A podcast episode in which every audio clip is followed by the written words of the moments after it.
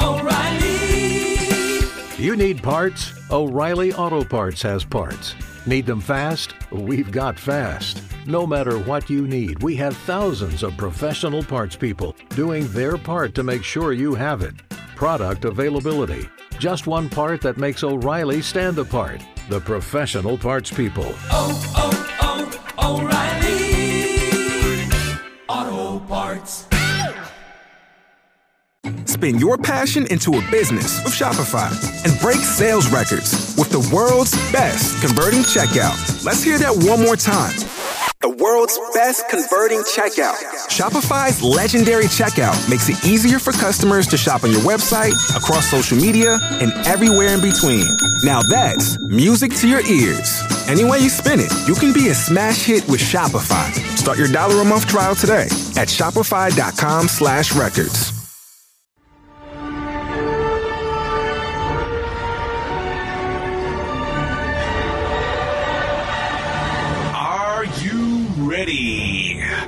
It's time for your weekly dose of Wayne's Comics.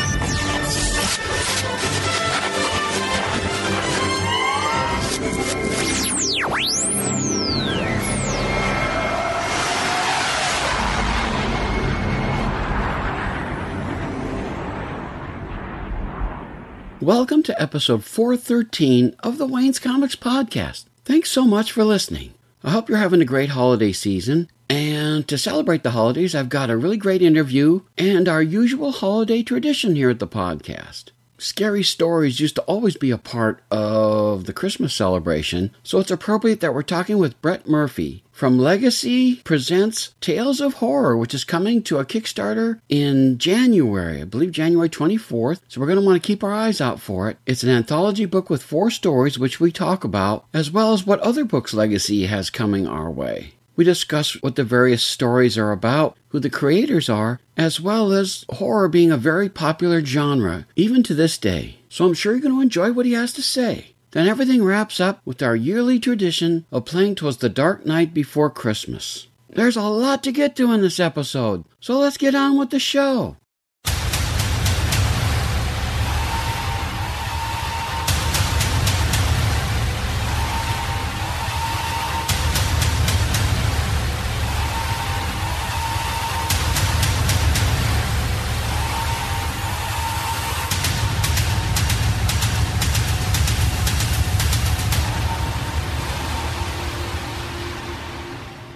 It's great to welcome to the podcast Brett Murphy, the writer of a couple of great horror stories, is coming in a book called Legacy Presents Tales of Horror, which will be starting with a Kickstarter soon.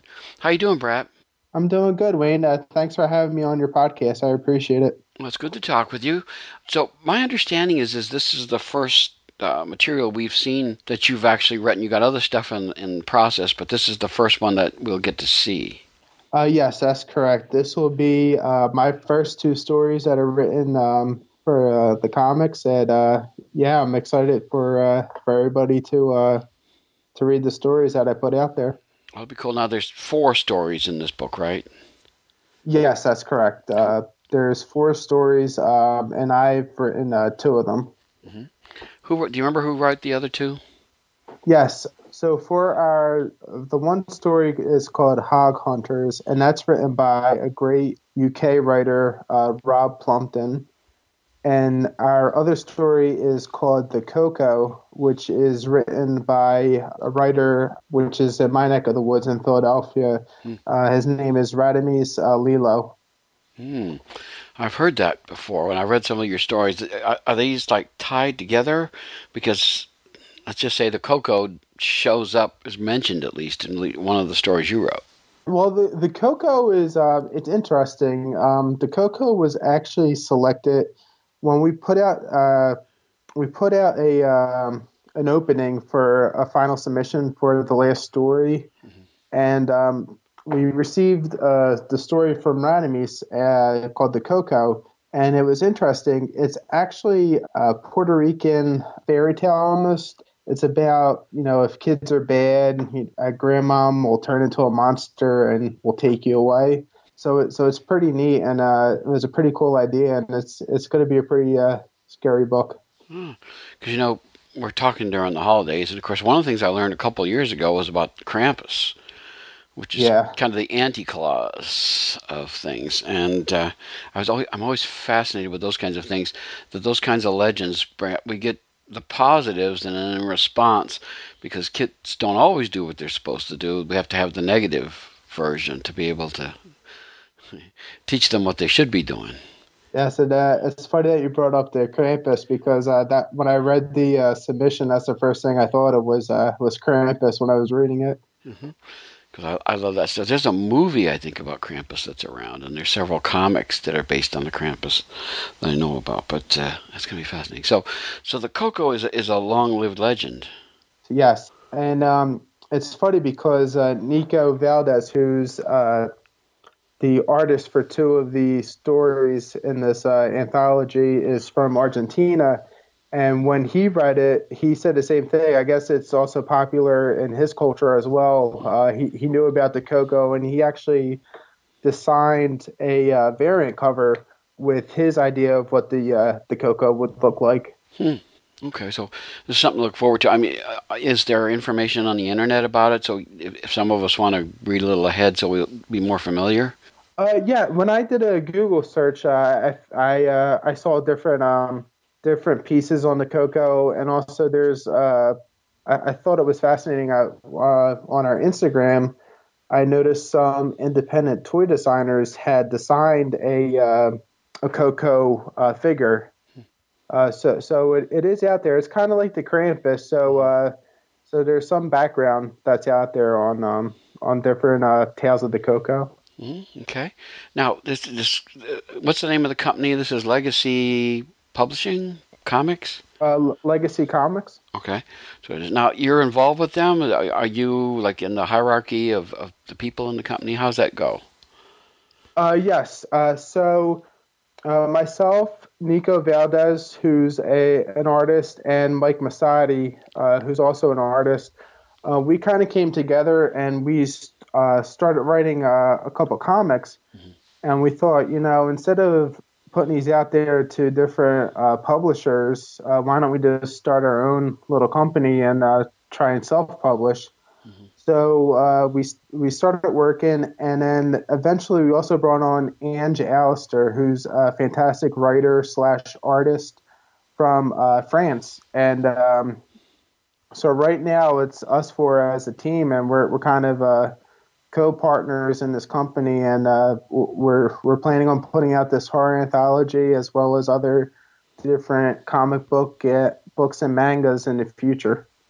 See, we live in a great time, I have to say, where people can actually get things printed. You do your own comic and get them printed, which is, you know, 10, 15 years ago, I don't think that was even possible. I mean, you know, but somehow technology has caught up with people's interests and abilities, and I think it's really great that you get to do that kind of stuff, because I have often said on this podcast, I feel badly for the people who had great stories that happened before Kickstarter came along, because they probably couldn't get them done. They just probably faded into the ether.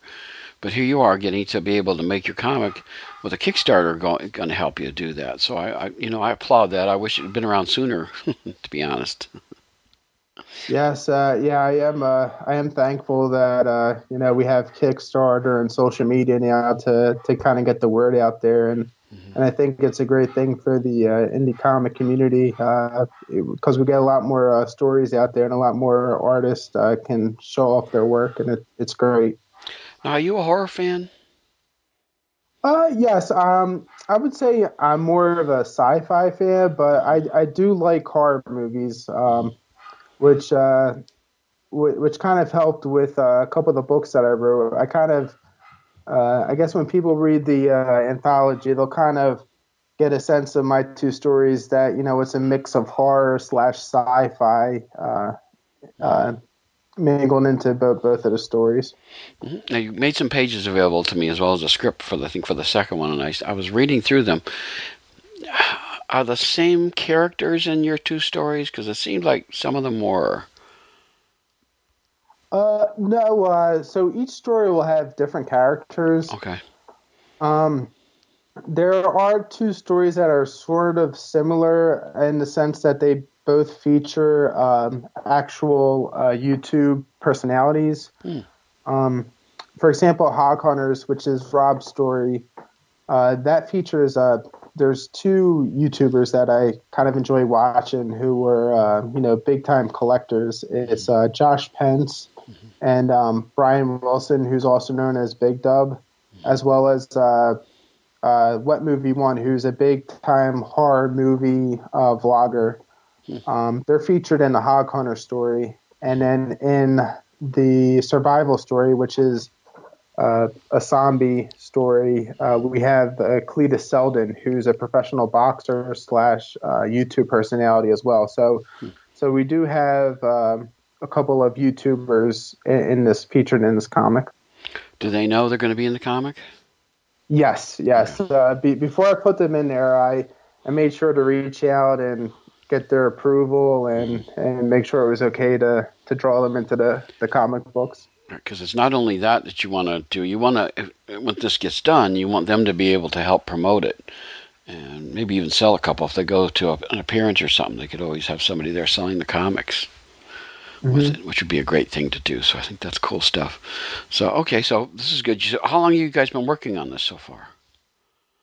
We've been working on it. I want to say we started the beginning of October, we kind of came up with the concept for it, and that's where I guess we started getting everything in motion. Or we reached out to Rob and had a couple submissions for our last book. So I would say the beginning of October is when we really started to push for it. Wow, and this is coming in December, so you haven't been working on all that long. Because I know some people I talked to, they've been doing stuff for years trying to get everything together. But that's great that you guys can do it in a lot faster pace. You know, yeah, and I mean, with the team we have with Ange Alistair, Nico, Mike. Also, we have two great colorists in Shiva Prakash and Ishan Ansari. With the team that we have, it's just great. I mean, everybody's on the same page and everybody's a hard worker, and it's a good team to have. Now, do you know when the book is going to be published?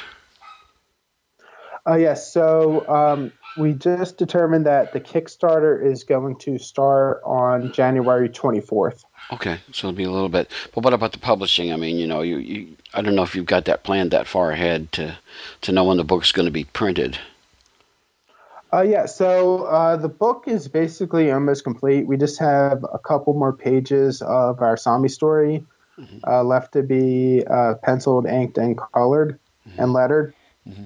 So, I mean, we're going to be ready to print as soon as the Kickstarter ends. So it's not going to be a long wait for the customers to receive the book and actually have it in hand. Okay. So if somebody goes on Kickstarter, because obviously this will take place after the interview, when they go on Kickstarter, do you know what it's going to be called? I mean, you're going to say Legacy is going to be one of the important words to look for? Yes. If they'll just type in Legacy or Legacy Presents Tales of Horror, they should be able to find it. Okay, and you're saying it's later January that this will hit the road. Okay. Is it going to be a month? Do you figure? Is that how long you're going to run the campaign? Yeah, we're going to try to have it out for 30 days. Okay. I always with horror books, and I guess it's not necessarily important, but I always kind of wish that horror books would come out around Halloween. Because that's when people are in the mood for that good stuff. Like there's a Klaus book that's coming out just before Christmas. And I'm looking forward to that because I like well-timed things. But you know what? Horror runs any time. I mean, there's really no best time to do it when you think about it. I mean, like Cullen Bunn puts out stories all year long. Basically, a lot of them are horror stories. So as much as I would love for this to come out Halloween, it's not really necessary, I guess. Did you guys think about that, or did Halloween kind of influence the beginnings of it? Because you said it started in October. Yeah, I would say I would say Halloween probably did start it off because we were trying to determine what book we should put out first because we wanted to make sure that whatever book we put out was going to have a real big impact. And we started floating around ideas, and some of the ideas we had, most of the ideas that we had for stories were horror related. And Nico Valdez, who's artist for two of the stories, on his Instagram, he has a lot of cool different zombie drawings, like zombie designs that he's done in the past. Mm-hmm. So we thought it was a good idea to, you know, come up with an anthology. That way we can kind of showcase our different artists that are part of the company, show off individually their art and their styles. So we thought the anthology would be a good idea. Yeah, you guys play to your strengths that way. Yes, yes. Okay, now why don't we talk a little bit about the two different stories? The one that I got the script for, I know the name is called Till Death Do Us Part Again. And I find that interesting, of course, you know, but there's several books about weddings this time of year, so you're hitting them just at the right place. And so why don't you talk a little bit, you know, what you can tell us about it. We don't want to spoil anything, but we want to be teased if we can. Just tell us, what is Till Death Do Us Part Again about? Yes. So Till Death Do Us Part, that's one of the books, or stories that I wrote for the anthology. Artwork's done by Mike Masadi, who's a fantastic artist from Florida. And the colors are done by Ishan Ansari. Basically, the book is about a rich couple, and the groom in the book, you know, he's a big tech guru, you know, kind of like Tony Stark, Bruce Wayne, you know, has a lot of money, you know, good-looking guy, has a beautiful wife, and let's just say he has a machine that produces a bunch of clones, and you know he kind of is a little has a couple of screws loose in the head, and he's kind of in that American Psycho serial killer mode where he kind of goes on a rampage and, you know, does a lot of killing of clones. Because you know, clones are I always think sometimes that our science has outpaced our religion and our sensibilities, you know. So I think you're touching on a real important story, because I just happened to watch the Watchmen finale on HBO, and yes, one of the things they've done was they had the mother was cloned of one of the characters, and now she's a young girl. And if you watch the way she acted, you know, one of the things about that show is I kept noticing people acted strangely, and this young girl acted really strange, I thought, you know, very, you know, when you think about it now, I look back and I realize she was an older woman in the younger person's body, and that's why she acted the way she did. So, you know, clones are, I don't think we got near to the bottom of things with clones and stories that are there to tell. I think there's a lot to do, so I think that's good that you're doing this one. It ends on a really interesting note as I read the script, so I don't want to spoil that, but let's just say it's got a fascinating end to it. Where did the idea come from? Mike and I were kind of pitching on ideas, and he kind of came up with the concept, and I said, man, that's great. That would be awesome to you know, make that into a story. And it's something where I could kind of see it like being a movie. Mm-hmm. So I started thinking, I started, you know, writing down a couple scripts, and then I finally just thought of the script that I came up with and showed it to Mike, and it was something that we kind of both pictured, and it's something that's different. Like, I haven't really seen it in too many books, you know, kind of like this concept with mixing clones and serial killers. So I thought that was kind of an interesting concept, and I have to give credit to Mike, because he kind of brought that to my attention, and we, you know, we put it into a script, and he did the rest with the artwork. There's such an interesting part of it, and I don't know whether you want to delve into this, but at the beginning, one of the things that Warren's up to is that he wants to occasionally take out his unhappiness with his wife, and so the way that he does this is, that's where the clones come in. And I was stunned when I read that. I thought, wow, I said, If the cloning technology was more readily available, we would see a lot more of this. Because, you know, there's a lot of people who are, you know, they don't know, they're not good expressing disappointment with people. And so apparently Warren's worked this out. And, of course, that leads to, that's the beginning. That's not really the end of the story. But it's a great start. It's a great place to start. I was stunned when I read that. I thought that is really, and I could see people who have a lot of money and access to technology thinking that would be good. But the thing that always bothers me is that, is a clone a separate person, or is a clone part of that person? And maybe that might be something you could tell me how your point of view is on this. Is the clone, are they different people? Are they the Xerox copies? How does this work? So I kind of pictured it as, you know, clone being, giving them that human aspect, like having them basically be that person. So they are humanized. Like, they are the actual person that's being cloned. They're just, you know, a separate entity, but they are that person. And that's one of the, I guess, scary things about the book is, you know, if you had a clone of yourself and you're watching it, you know, get hacked to pieces, it's, you know, just that horror, you know, it's just kind of scary in a sense to think of something like that. Yeah, it's really unnerving is the word I would use for it. It makes you kind of worry about, you know, this is right now a story of imagination, but what happens when reality catches up with this story? Then trouble, as far as I can say. Yeah. That's a real, it's one of the great things about science fiction and horror is the asking the question, what if? You know, what if clones were more readily available? What would people do? And this story really deals with that, and it just shows that it's not necessarily a good thing. You know, having clones available might some people might take advantage of that situation and in other ways. So it's a really great story. I really enjoyed it. It looks like it's 11 pages long, or 12 pages. Yes, 12 pages. Yes, these short stories we you know, kept them to, you know, anywhere between 11 and 18 pages long for each story. Mm-hmm. How many pages are going to be in the book when it's all done? I don't have the exact number offhand in front of me, but probably going to be a pretty good sized book. Yeah, there's probably going to be about 60 pages. Okay, well, that's a good sized book.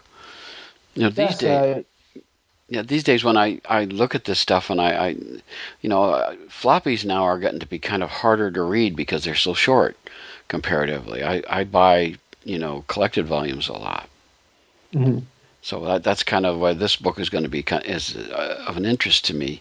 Because I like these kinds of things, especially anthologies are coming up. There's been several folks I've interviewed on this podcast who are creating anthologies. It's interesting that indie people can make it work, but it just seems like, you know, well, the Walmart ones, I guess DC's Walmart books are something like anthologies, even though most of them are reprints. But most of the companies can't make anthologies work, but you guys can, and I think that's a great thing for indie people to do.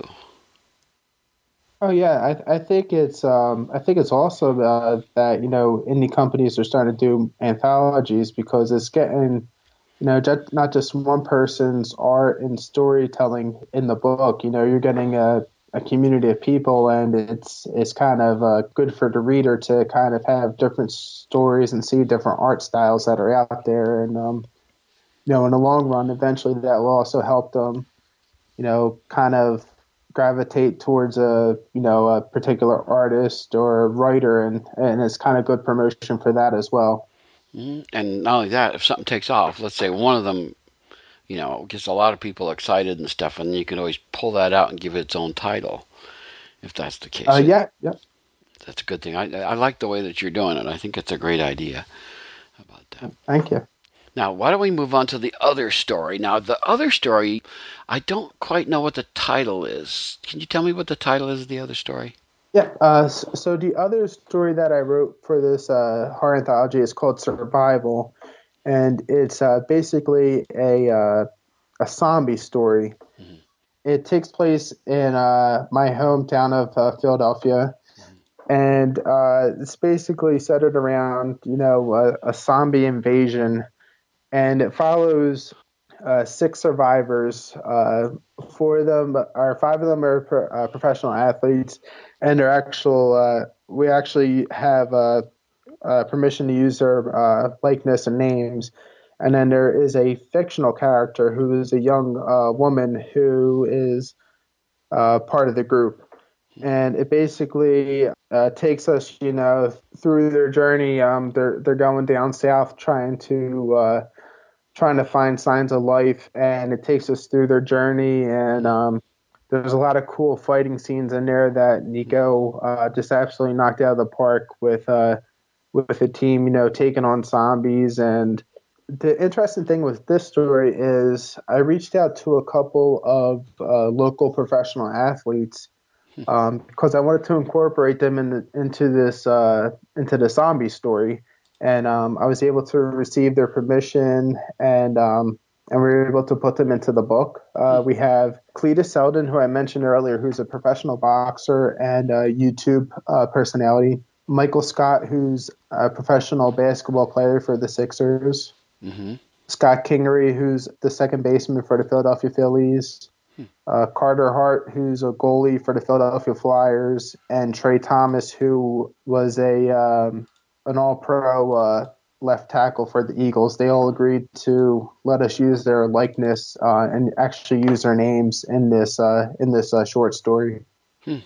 Yeah, and I wanted to use professional athletes in this story because, sometimes when I watch zombie movies and zombie shows, I always feel like, if there was ever a zombie apocalypse, I would think that, professional athlete would be the one that would have the best chance of survival, either like a veteran, like an Army veteran or a Marine veteran or a professional athlete, they're supposed to be the best, the most in shape humans on this planet. And I feel like they would have the best shot of surviving the zombie apocalypse.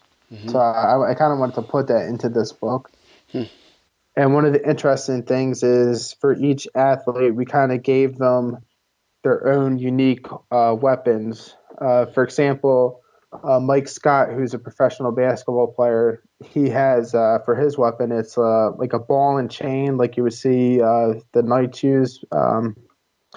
Except for the ball, it's a basketball with spikes sticking out of it. So it's stuff like that that kind of makes it gives it like a unique twist on the story. Because it's, I so desperately want to spoil the end, but I just can't.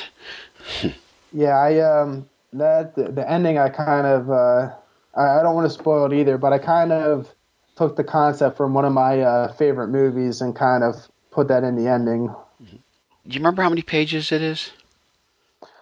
Survival is, I believe it's 12 pages. Okay.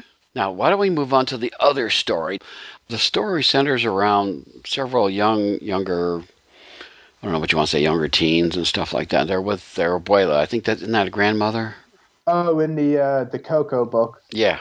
The one with the younger kids and the grandmother, that is the Coco, which is a Radamés Lilo's book with Ange Alistair. Okay, so this is a different story then. Okay, because I was thinking this was one you wrote too, but apparently not. So the one that I got sent was black and white. Are they all color, or is some of them black and white? How's that working? All the stories are color except for the one that I sent you. Okay. The one I sent you is done by Ange Alistair, who's a writer / artist from France. And Ange's art style is... It's a manga art style, and for Ange's books, it tends to gravitate towards the manga genre. So it's kind of an homage to some of the manga stories out there that are in black and white. And Ange is actually working on a manga that's going to come out from Legacy on March 20th called City Inferno. that kind of takes that style, and that's also in black and white. Right. Okay. So we're clear on that. So that's, I like that story, and if it's anything like that, I'm sure it's going to be good. I like the other one, the script that you sent me. So I thought that was really good stuff. So that's 3 out of the 4. What's the fourth one about?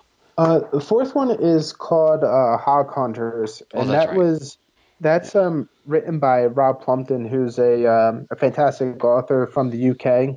Mm-hmm. And for this book, for Hog Hunters, we kind of took the concept from a horror movie that's out there called An Hour to Kill, which is written and directed by Aaron K. Carter, who is a horror director. Mm-hmm. And we kind of teamed up with him and, you know, reached out to him and asked for permission to kind of adapt one of the stories within that An Hour to Kill movie. Mm-hmm. And Rob did an excellent job with kind of putting his twist on that story, and that's going to be another one where the artwork's going to kind of, you know, scare and freak people out. It's a pretty wild concept. Cool. Okay, so that'll be good. So this is the one that I have. That's an anime one. Are the other ones anime, or are the style's different depending on the story? The style's different for each story. Hog Hunters and Survival are both done by Nico Valdez, and he kind of gives a more kind of a realist approach to his artwork. Oh, very good. So this is the first book that you guys are going to be releasing, so that'll be something special. I'm sure you're working on other stuff, and it's probably a little preliminary. Are you going to continue with horror? Are you going to go into other things as you move forward? Right now, we're going to kind of move towards different genres. Right now, I'm working on a kind of an action / supernatural story, as well as a historical fiction. Mm-hmm. So we are going to kind of gear we're also going to put out more horror books, but we're not just going to stick with the horror genre. We're going to kind of move towards other genres as well. Okay. Now, what other genres would you like to explore? I would like to kind of, really explore the sci-fi genre. I grew up a big Star Wars fan, and space and aliens kind of always piqued my interest. So I have a couple ideas that I just need to, put pen to paper and kind of get with one of our artists and kind of sketch out some ideas. Okay. Are you going to continue making anthologies? Or are you going to make individual stories? How are you going to go after this one comes out? Are you going to see how this goes and then progress from there? Well, we're going to come out with a couple of different series, not just anthologies. Mm-hmm. But if this horror anthology does well, we already have a couple of submissions for a second horror anthology. Mm-hmm. So if the feedback's positive for this horror anthology, then there's going to be a second one that would come out probably sometime this summer, depending on how well this one does. Okay, sounds good. So, okay, I'm just kind of fascinated because you've been a fan of comics for a long time. And you've made that jump from reading comics to writing them, which I always tell on this podcast. I haven't been able to make that leap. I can tell you what's a good story. I just can't decide what is a good story and write it that way. Have you always been kind of leaning towards the writing? Have you read, comics and stuff from the writing perspective?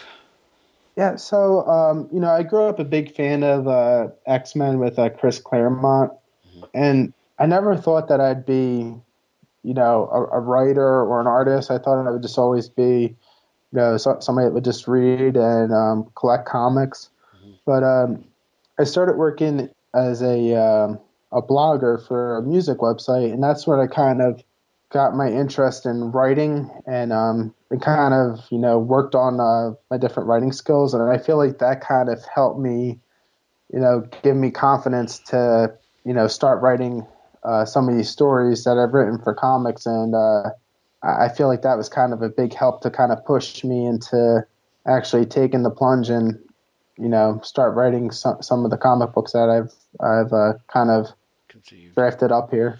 Yeah, well, that's great. I mean, do you know how many stories you've actually put together that you're hoping to turn into comics? Right now, besides the two horror anthologies, I have three written out that one of which we kind of started doing some artwork and coloring for, and the other two we're kind of in the preliminary process of getting everything sketched out. But yeah, other than the two that I have in this horror anthology, there's three that have scripts for first issues that hopefully will get out there soon. That's cool, because you know, I always respect that. I always think that's such a great thing when you can actually tell a story like that, because storytelling is one of those things that we like it best. I mean, you can lecture somebody, but if you can tell the story and get the point across that way, I think people are more likely to remember it. So I just happen to think that's a great way that you're doing it. So those are the other ones. Now, if people want to keep up and catch up with your projects, what's the best way for them to do that? Are you on social media? Yes. They can follow us on our Twitter and Instagram page. Both handles are at Legacy_comic. Mm-hmm. And right now we're in the process of getting our website set up. We're working on our web store because we plan on selling our books and some other merchandise as well on there. But we will keep everybody posted through our Twitter and Instagram page as to when the website is up and running. What about Facebook? Yes, we're also on Facebook as well. Our Facebook is at Legacy Comics, Inc. Okay, great. So those will be good things to do. Which one of those three is the best one to go to? Are they all pretty even? I would say they're all pretty even. I would say Facebook would probably be the best page to go to, because everything that we post on Instagram feeds over to our Facebook page. Okay. And we also put a lot up on our Facebook page, so that might be the best bet to get news quicker. Okay, very good. Well, you mentioned you were a Star Wars fan. I guess the Star Wars movie is coming out shortly. This is going to post, I think it's going to post on Sunday. Let me look at that, make sure I have it right there. On Sunday the 21st. I think the Star Wars movie is going to be out by that time. So by the time this posts, you probably will have seen let's say, the Star Wars movie. Are you planning to go see it right away? Oh, yeah, I have my ticket for Thursday night at 6 o'clock. I'm already prepared. Oh, wow, okay. All right. So that's big. Yeah. Are you much – I hate to ask, but are you much of a collector of Star Wars stuff? Yes. I have, I guess, one of my prized Star Wars pieces is I have the first issue that Marvel Comics put out of Star Wars. I have a copy of that graded, as well as a couple of different action figures and signed trading cards for Star Wars as well. Do you want to write Star Wars someday? Man, if I ever got approached by Marvel, if I was ever lucky enough, I would definitely that would be something that I would love to write one day is Star Wars. Have you already? Sometimes writers can't help it. When you watch something, you come up with stuff.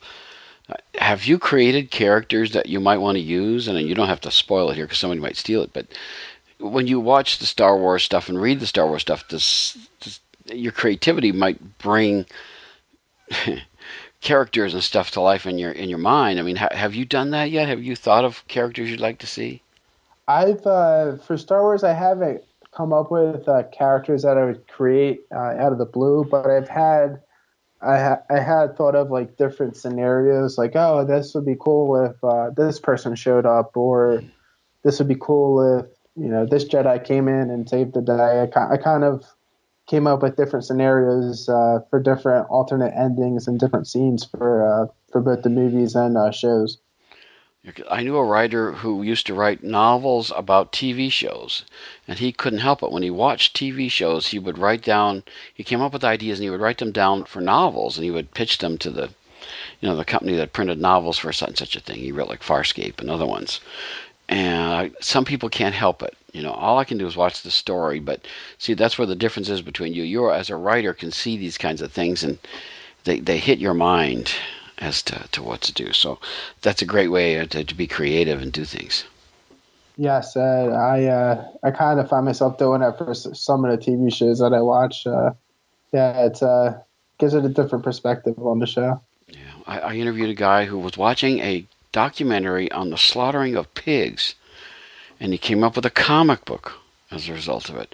And I remember talking to him saying, you know, I don't think I'd come up with a comic book if I watched that kind of a documentary. But he did. He saw there was something in there about slaughtering and what that meant and all those kinds of things. And he came up with a series on it. And I was like, wow. Huh. That's the creative person, and I'm not. So I'm always like, that's pretty interesting. I think it sounds like something that would be in an anthology. Yeah, it's really good. It's a British guy, interestingly enough. So it's just the creative stuff is just wonderful. Now, the Kickstarter, you said, do you have a specific date in January? It was the 24th or something. You said. Yes, January 24th. All right, so we need to, as we get closer to that, we need to double-check. January the 24th. It's called Legacy Presents Tales of Horror, and I think we need to keep an eye out for it so that when it hits, we can get we can make this a success and get to see more and more of these good things happen. So any other projects that you're working on, anything else that we should know about? Right now, another project that we have a date, release date. It's Ange Alistair is doing a manga called City Inferno, and I just saw the synopsis and some of the artwork, and it looks incredible. Ange has a cool manga style, and I can't wait to see the finished product. But City Inferno will be released, I believe right now we're aiming for March 20th. Cool. Now, I got to ask, of course, one of the great ways to sell comics or get the word out about comics is to go to conventions. Do you guys have conventions in your future? Yeah. So right now I'm planning on going to there's a couple of conventions in my area.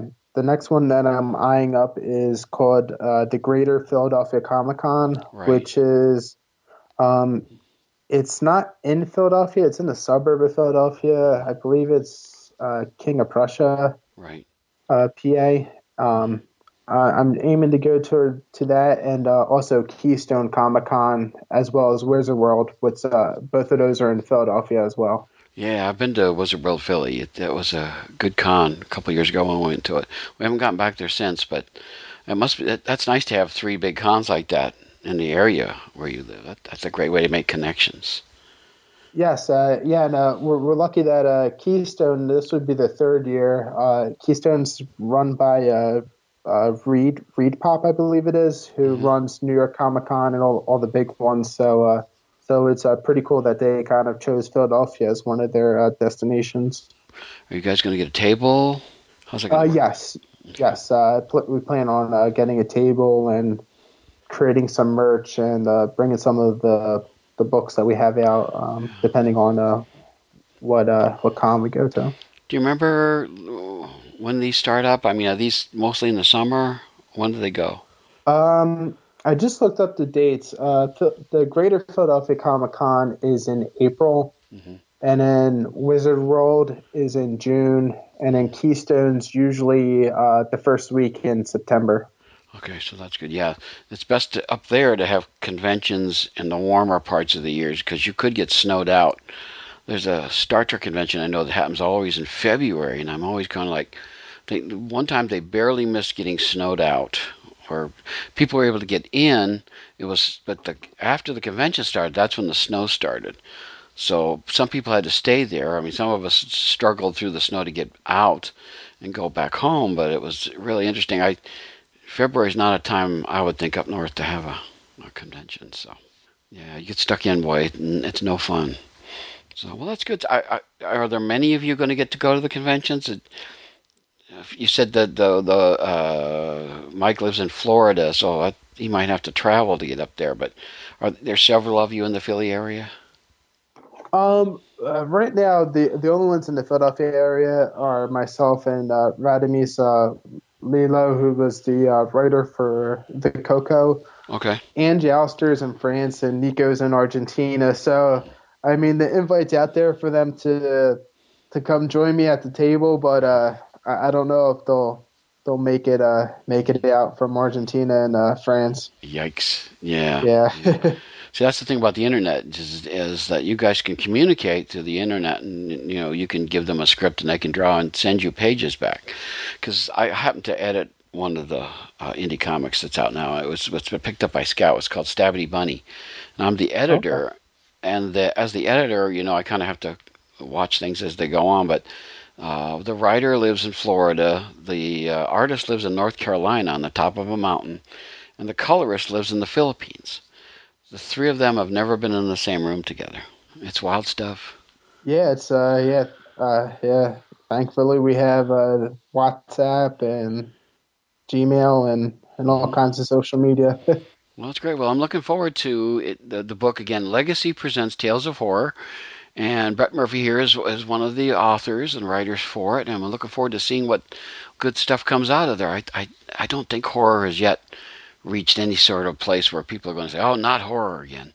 I think there's a lot of people who are big fans of horror, so I think you're doing the smart thing to start out this way. So I wish you lots of success, and I hope I get a chance to talk with you again. I'll keep an eye out. What I'll try and do is promote it on social media when it comes out on January 24th. So this is kind of a getting ready for interview. So I'm looking forward to it, though. I think it'll be great, Brett. So I hope you guys, hit the ground running and lots of good things come out from you guys. All right. Thank you. Thanks again for having me on the podcast. I really appreciate it. People need dramatic examples to shake them out of apathy, and I can't do that as Bruce Wayne. As a man, I'm flesh and blood. I can be ignored. I can be destroyed, but it's a symbol. Get the latest from the comics universe. News, interviews, previews, and reviews. Listen to the weekly Wayne's Comics Podcast so you can keep reading your comics. And now it's time for my yearly holiday tradition, the playing of 'Twas the Dark Night Before Christmas. This video is actually available on YouTube. If you go to that site and look up 'Twas the Dark Night Before Christmas, you'll find it there. It's from the folks who do I'm a Marvel and I'm a DC kind of videos, and there are plenty of them. I think this is one of their first ones. What you really need to know is that there are three voices. The first one is Alfred, the second one, of course, is Batman, and the third one is Santa Claus. And it has an interesting holiday message that I like to communicate. So without any further ado, 'Twas the Dark Night Before Christmas. 'Twas the night before Christmas, and all through Wayne Manor, not a sound could be heard, especially not laughter. There were no stockings hung and no tree filled with lights, not a single Christmas decoration in sight. Master Bruce in his costume, and I in my robe, were up late on the lookout for evils unknown. I missed Christmas, but he said he didn't have time. None at all ever since the tender age of 9. It saddened me watching him year after year, never taking in joy, only dealing out fear.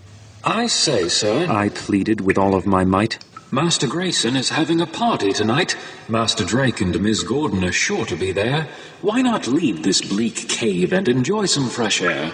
I've outgrown Christmas, Alfred, he answered each year. You can go if you want to, but I'm needed here. I sighed and walked upstairs to turn off the lights. Merry Christmas, I said. His reply was, Good night.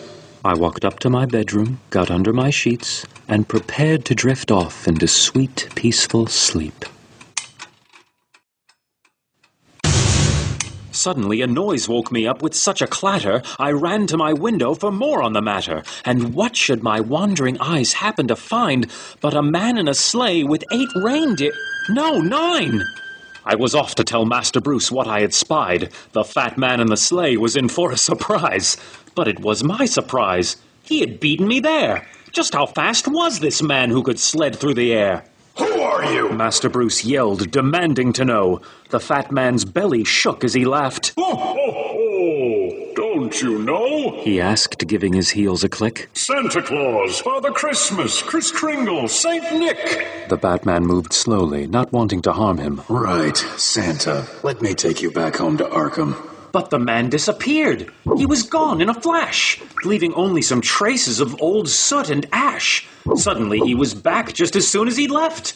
This man was indeed quite fast in spite of his heft. "I've come here in peace," said the man. "Have no fear," Batman said. "Then explain to me why you've come here." The jolly man laughed. "Christmas time is at hand. I bring gifts of joy to everyone in the land. The good people come to me with their requests for their heart's desire, and I do my best." "I need and want nothing from you," Batman said. "Go and take to the streets of Gotham with your sled." The man in red snickered and gave him a wink. "The person I'm here for is not who you think. I've no gift for you, though you've done much good, it's true. But the present I'm bringing tonight, well, is you. For when it comes to Christmas, you just disappear, and you leave behind all of the friends you hold dear." Bruce said, "Hold on a minute now. That isn't true. I give plenty of presents at Christmas. I do. Gifts of cash, food, drink, clothes, anything I can find. So then how can you say that I leave them behind?" "Giving gifts is something for which you've had a knack. But the spirit of Christmas is still what you lack. Your gifts are all sent, none given face to face, and you've never even accepted an embrace. If you're given a gift, you just turn it away, denying your friends what their hearts want to say." "I know all of their feelings, and they all know mine. Gifts are simply a symbol for which I've no time." "Well, Christmas is a time for which I've always felt allowing others in. Let your defenses melt." "My defenses are fine." Batman furrowed his brow. "It's just a sign of weakness to let them go down." Santa sighed. "I have never, as long as I've lived, had to teach 'tis better to receive than to give. I came here to open up your heart and your mind. You're determined to keep them both closed up, I find. You're just too filled with anger and pain and regret. Probably about both of your parents, I bet. You'd tell them you loved them if you could somehow, just like all of your friends want to tell you right now. Oh, the gift of allowing love to be expressed is one of the greatest gifts that one can get. For the past is behind us, the future unknown, and the moment is all that we have to call home. And so now I leave you with this to think on." And with that, this St. Nicholas fellow was gone. The master was silent. He was lost in thought. I wondered if this was what that fat man sought. "Alfred," he said sharply, giving me a fright. "You mentioned something about a party tonight?" Soon we were dressed and ready and out on our way. Surely this was a miracle, one had to say. He had come bearing gifts and was going inside when he stopped to look up because he had spied that Santa Claus fellow, I exclaimed in the dark. Master Bruce simply smiled, looked up, and said, "Thanks, Clark." And I heard Batman say as he walked out of sight, "Merry Christmas to all. Well, at least for tonight."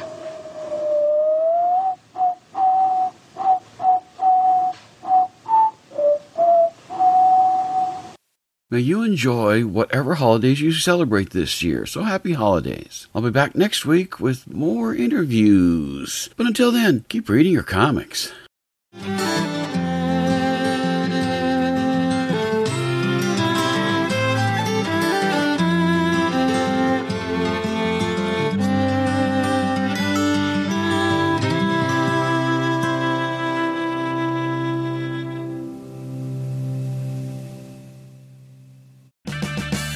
Purchase new wiper blades from O'Reilly Auto Parts today and we'll install them for free. See better and drive safer with O'Reilly Auto Parts. Oh, oh, oh, O'Reilly Auto Parts. Spin your passion into a business with Shopify and break sales records with the world's best converting checkout. Let's hear that one more time. The world's best converting checkout. Shopify's legendary checkout makes it easier for customers to shop on your website, across social media, and everywhere in between. Now that's music to your ears. Any way you spin it, you can be a smash hit with Shopify. Start your $1 a month trial today at shopify.com/records.